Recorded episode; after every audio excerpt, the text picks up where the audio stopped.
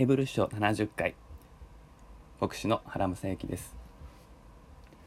他人の先生が変わる担当者が変わる上司が変わる世の中いろいろなことが変わります。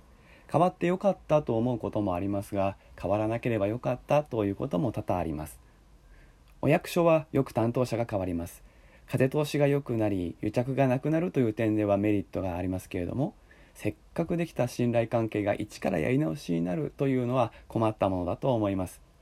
それまで積み上げてきた話し合いがきちんと継承されればよいのですがそれがなされないと骨折り損の感覚は否めません。旧約聖書の再試食レビの再試食と役所の人事を一緒にしてはいけないとは思いますけれどしかし似ているところも多々あるでしょう。祭司はただ神様の前に出て生贄を捧げていればよかったわけではありません。例えばハンナという女性の話を読むならば祭司たちは人々の話を聞きどう祈ったらいいかをアドバイスしたりするさながら牧師のような働きも担っていたのです。どんな人物が祭司なのかどんな人が話を聞いてくれるのかは重要です。そして信頼関係が深まらなければ言いたいことも言えません。しかしどんなに信頼できる祭司であっても死には逆らえません。死には抗えません。妻子には定年はありませんが死んでしまえば当然のこと次の代に変わらなくてはいけません。それは当たり前で仕方のないことです。それを乗り越える方法があるなどとても思いつきません。しかしイエス様の登場で全てが変わりました。死に打ち勝ち永遠の命によみがえったイエス様が祭司になられたということは決して交代しない変わらない大祭司が私たちのために就任してくださったということを意味します。担当者は変わらないのです。すなわち信頼関係は増し加わることはあっても一からやり直す必要は全くない。イエス様との信頼関係に骨折り損は一切ないのです。これはなんと素晴らしいことでしょうか。十字架と復活によって主イエス様が勝ち取ってくださったものは罪の許し身代わりだけではありません。永遠の命によって永遠の祭司になってくださったことにより私たち信仰者がこの厳しい荒野の旅路を行く時に変わることのない助けを安定していただくことができるようになったのです。ただ単に変わらないというだけではありません。変わらないということは終わらないということであり終わらないということは完全になるまで責任を持って導き支えてくださるという意味でもあります。また永遠の時を生きているということは時間が足りないということもありません。これはすごいことです。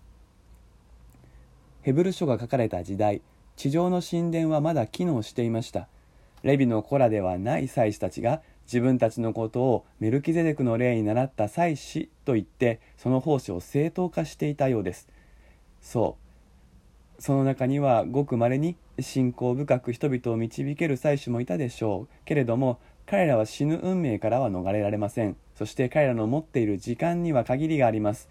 鳥なしの祈りをしようにも祈りを頼まれる人の人数が増えれば増えるほど1人当たりの祈りの時間は減っていきます。祈りきれないことだってあったかもしれません。それは心もとないことです。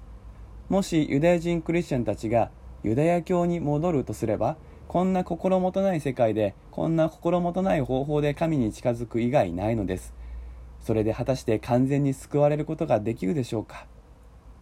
しかしイエス様はその全く反対なのです。いつも生きているということは時間に制限がありません。何人の人がイエス様に祈りを頼もうが問題ありません。無限の時間が全てを包み込んでいます。